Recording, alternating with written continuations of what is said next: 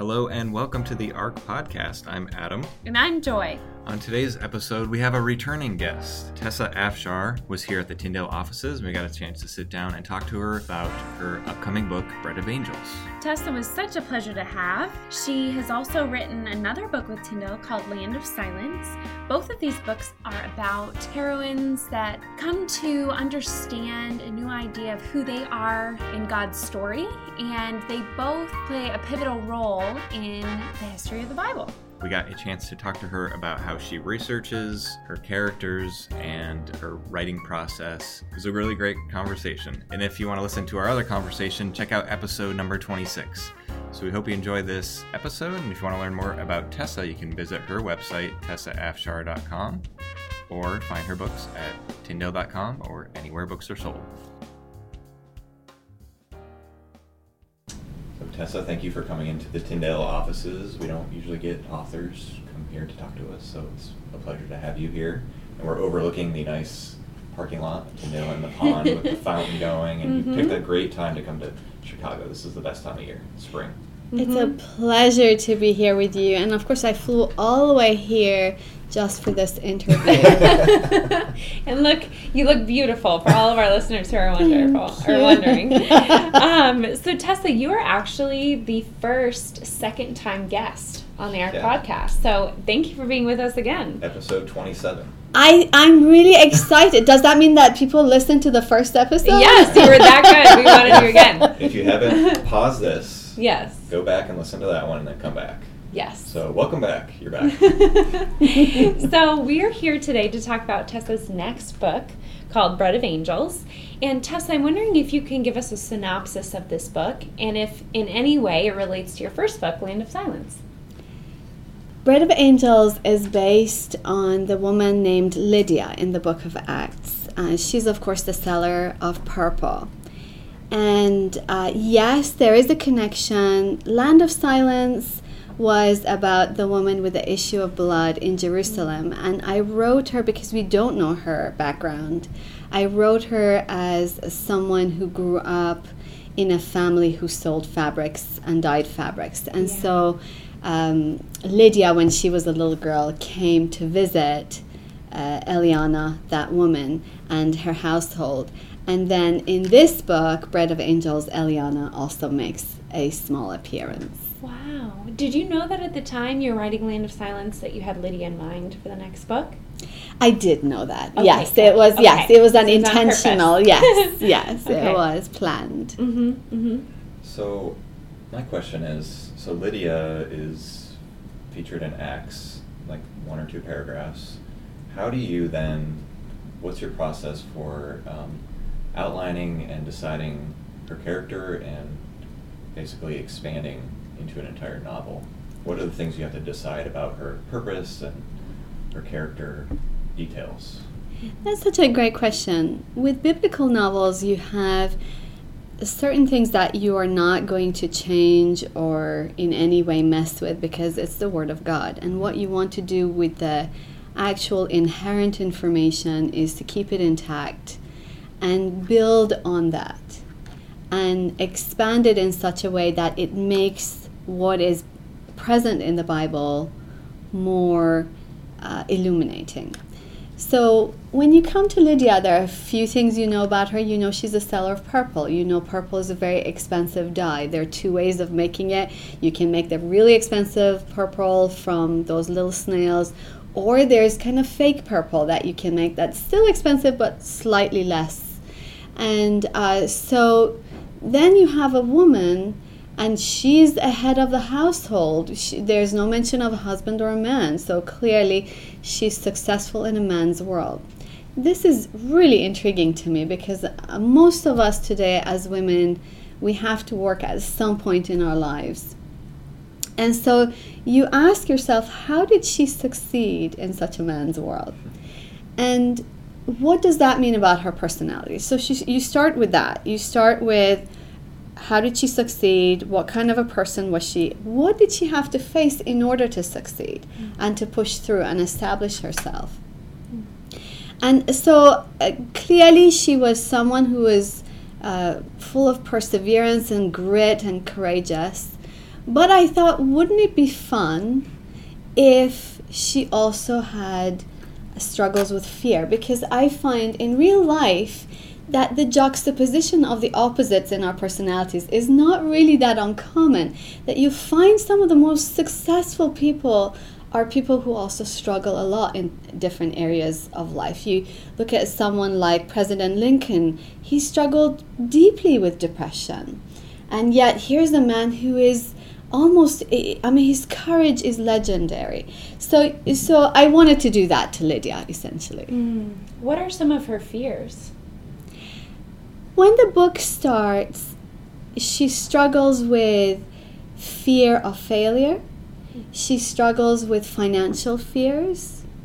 And then as her life develops and the bad things in life that happen to all of us, you know, she has her share of them, then her fears multiply and deepen.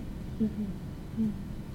And I think you make a good point, Tessa, about how we have those juxtapositions within ourselves, and really we have to apply the Word of God, His truth, to where there's conflict within us. Because sometimes I experience that the more negative side or the dark side of my personality can feel stronger than the lighter side. And fear, none of us operate well when we are fearing something. And even when we have our best gifts or an opportunity to use, our foresight or gifts, the fear can really hinder us from doing that. I think that's very true. I also think that there's a reason God allows these more vulnerable parts of us to be there. I think they're the places that first turn to Christ, the ones that are more broken. The fearful place is the one that recognizes its need for Christ. The one that is strong, the part of me that's strong and likes control, that part is going to resist Christ as long as she can. But it's the fearful one that recognizes, I need a savior, I need a father, I need a protector, and I need a provider. And for someone who is strong on the one hand and talented and gifted like Lydia must have been, and yet at the same time to have this struggle, because we all get to a point where we recognize I am finite. It doesn't matter how talented I am, it doesn't matter how gifted, it doesn't matter how experienced, how much learning I have. There's a point that all of this comes to an end, and I will find myself facing a situation where I don't know how to do it, or I may leave a gap, or I may let people down, or I may not have the provision I need for my family. There's a lot, particularly when it comes to the work of our hands, there is a lot that's convoluted and can suck us into fear.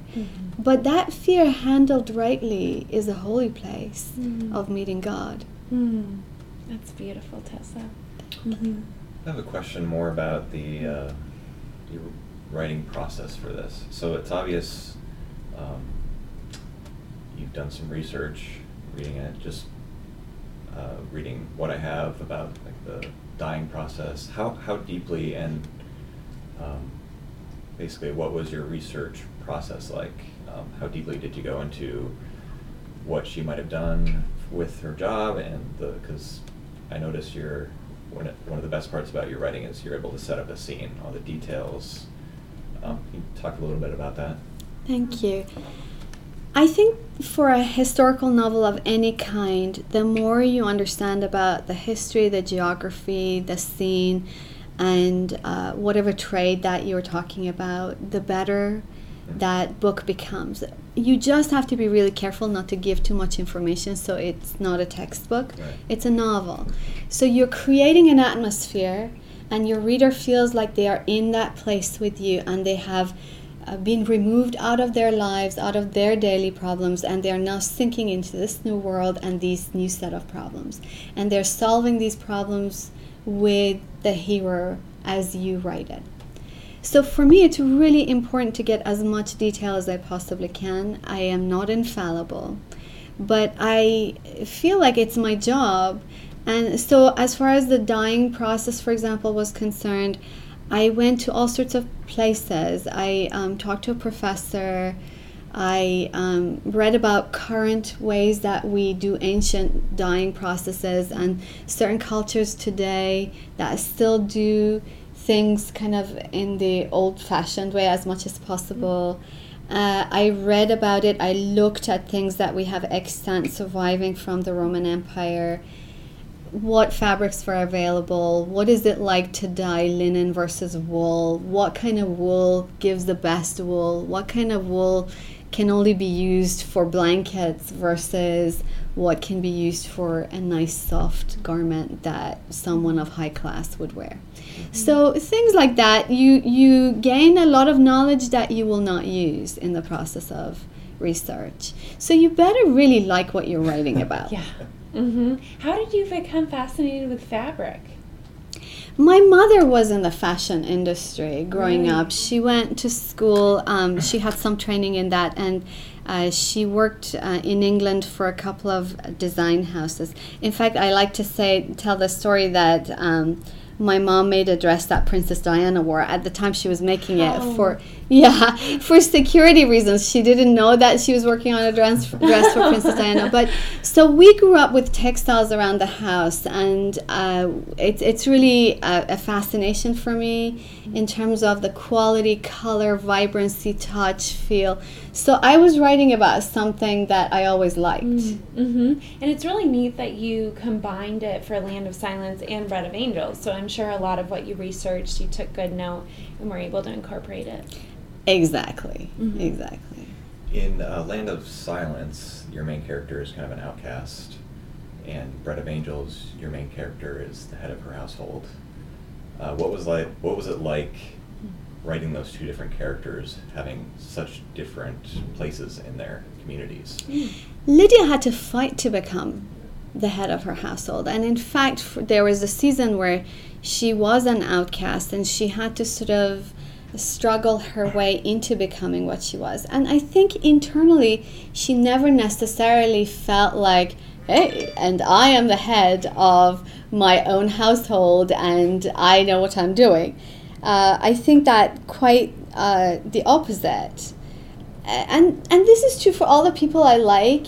The ones who are in positions of high responsibility. The ones who are likable are the ones who don't walk around feeling like I'm so important and I'm so above everybody. There is this amazing and genuine humility, and I wanted to write that into her character. But for me, I think if you read the Bible, almost everybody who's fascinating has at some point been an outcast. Even the ones who have never erred. Like you have the Moses and the David characters who definitely have gone through their outcast period, and you see that, and they've made a mess at some point in their lives. But then you have someone like Daniel, who's one of the few who never messes up, but he also is an outcast. He's a captive. And he sort of has to fight to live the way of his faith. So I love setting my characters in that position, in one level or another, because we're all outcasts. Mm-hmm. Mm-hmm. How, Tessa, do you find that it's a reflective process for your own spiritual journey? Because I'm sure as you write, you're writing these principles, these themes, especially rooted in Scripture. How much are you internally processing through your own life? I can't write what I don't know, but there has to be a seed, at least, that I can then build upon and multiply. So there's definitely something of me in all the books. Mm-hmm.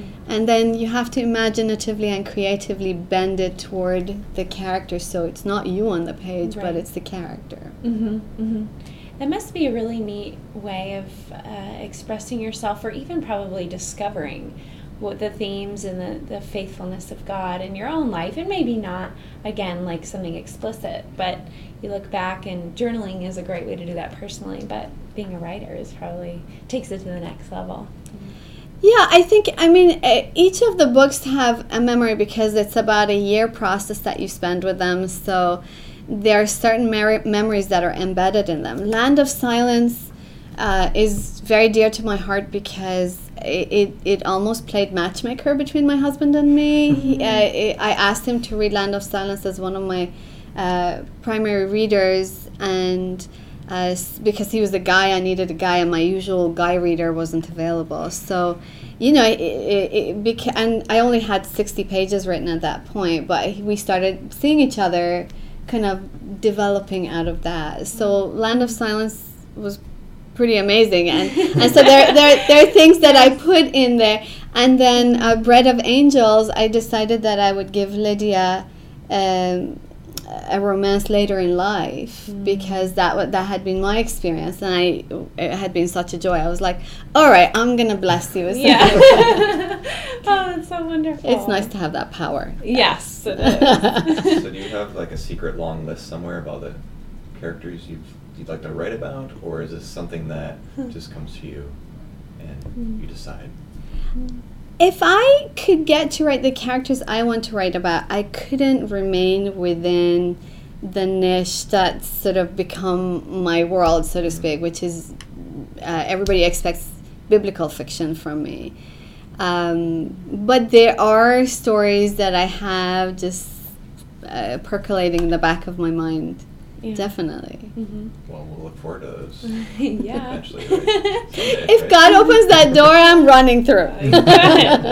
Now, you mentioned your husband being your reader. Is he in the creative industry as well, or is this just a happenstance that he's reading for you? He's an engineer, so he does creativity in a very different way, and he's incredibly supportive of my writing venture and rides the ups and downs with me, because he's very stable. It's great, and so when I'm discouraged, he encourages me. Mm-hmm. So it's great to have two people who are actually not in the same industry. Yes. Mm-hmm. Yeah. And even though these books are about women, I started reading Bread of Angels yesterday, and I immediately got sucked in. So if you're a guy out there, don't be afraid. Jump in. I'm coming back for a third interview. That was awesome. Thank you. Yeah. Yes. So Tessa, if you could share a little bit more. I know we have a lot of listeners who are either aspiring writers, are fledgling writers, or just want to know more about the process. So do you have words of encouragement or advice? I think if you love to write, then write. Don't worry about what you should write or shouldn't write. Write the thing that really attracts you and you love. Mm. And I think these days one of the things I've learned is I read a lot of 19th century stuff. The average person can't bear that. It's a whole different pace. It's a whole different game. And so you may find yourself that you like things that are not for the present market. Try and seek things that are, and then weave your love into that. My pacing is very different from some of the things I read, and I've learned really to change my pacing. And now I read things that move much faster, and I love that myself. So I write a faster pace, or I try to write a faster pace. Mm-hmm. It's interesting that what we read can inform how we write. And I'm sure you might say that it's really important to be well-read yourself. And we were talking to another author who said the very thing. She said it would be somewhat odd for you to say, I have this favorite genre, and then want to write in a completely different genre. Now, it's totally possible, and you can prefer a variety, but to be well aware of probably even what's being published with biblical fiction, too, so that you know what you're doing for your market. I think for me, the thing that I bring into biblical fiction, I have the biblical knowledge to some degree because I have the training in it. But then I bring my love of historical fiction, and that's really what I read a lot. I read historical fiction, or I read fantasy that has that historical taste. I also love mystery, so I read a lot of mystery, like cottage mystery. And so there's a thread of mystery in a lot of the novels as well. I like that. I'd like to see you write a historical mystery sci-fi. So Excellent. All right, do you have a contract? Let's sign. I can do that. Oh, it's funny. Yeah. So you joked at the beginning that you came here to do this interview, but really one of the things you're going to be doing is you're speaking at a local church here, which I looked at your Facebook page, and it seems like you do that quite a bit. Mm. What are the kinds of things that you like to speak about when you speak to a church? My husband and I made an intentional decision this year that I would speak more, even though it has its difficulties. So I stepped away from working at church full-time, and I'm doing a lot more speaking now.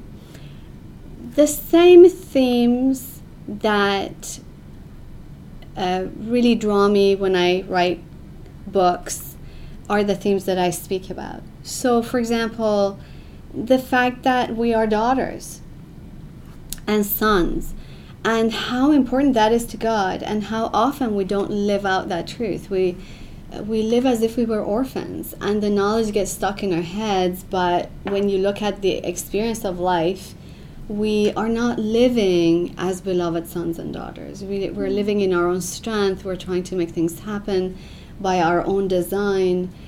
We don't have a sense of trust. We don't wake up in the morning and say, yippee, what do you have for me today, Jesus? You know, Father, I trust in you. You're going to have an adventure. I don't know what it is, but... And instead of expectancy, we lean into expectation and are so afraid of being let down. I also love to talk about the whole concept of our worth. Do we have our worth in what we do or in who we are? And these are, of course, entangled together. It's just that we live in such a culture of achievement and doing that we forget it's about being. And the doing flows out of that. So we have a life of wrong order, many of us. And it brings stress, anxiety, depression, and... lots of exhaustion into our lives, just because our lives are not in the right order. So there are certain themes that I do love to talk about. And tonight, of course, we also have listeners or amongst the audience, those who don't have a relationship with God, don't have a relationship with Jesus Christ.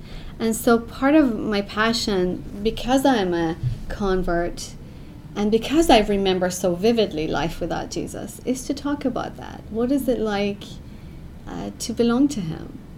Mm-hmm. Mm-hmm. And I think, you know, we talk a lot about how our stories are sometimes the most powerful to share, for where we see the Lord work, Jesus be present. And I really like what you said, Tessa, about waking up with expectancy and not leaning as much into expectation. And I'm the queen of that, and find that it's a lot harder to find contentment that way. Yeah. And the secret to contentment is Christ. But we chase some flashy things around and think they might satisfy, and it's really only temporary.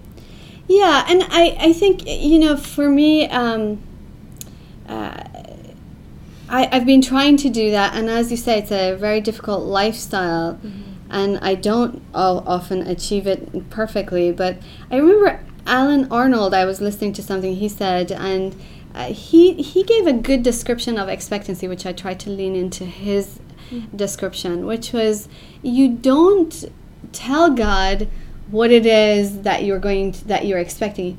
You just expect that whatever he's going to give you is a good thing, even if it's painful, even if he allows some kind of pain, that ultimately that's for the good. And so that's the adventure, is the expectancy that God wants good for you. And obviously, and I apologize to Alan if I'm misquoting him, but that's how I internalized what he was saying anyway. Mm-hmm. Mm-hmm.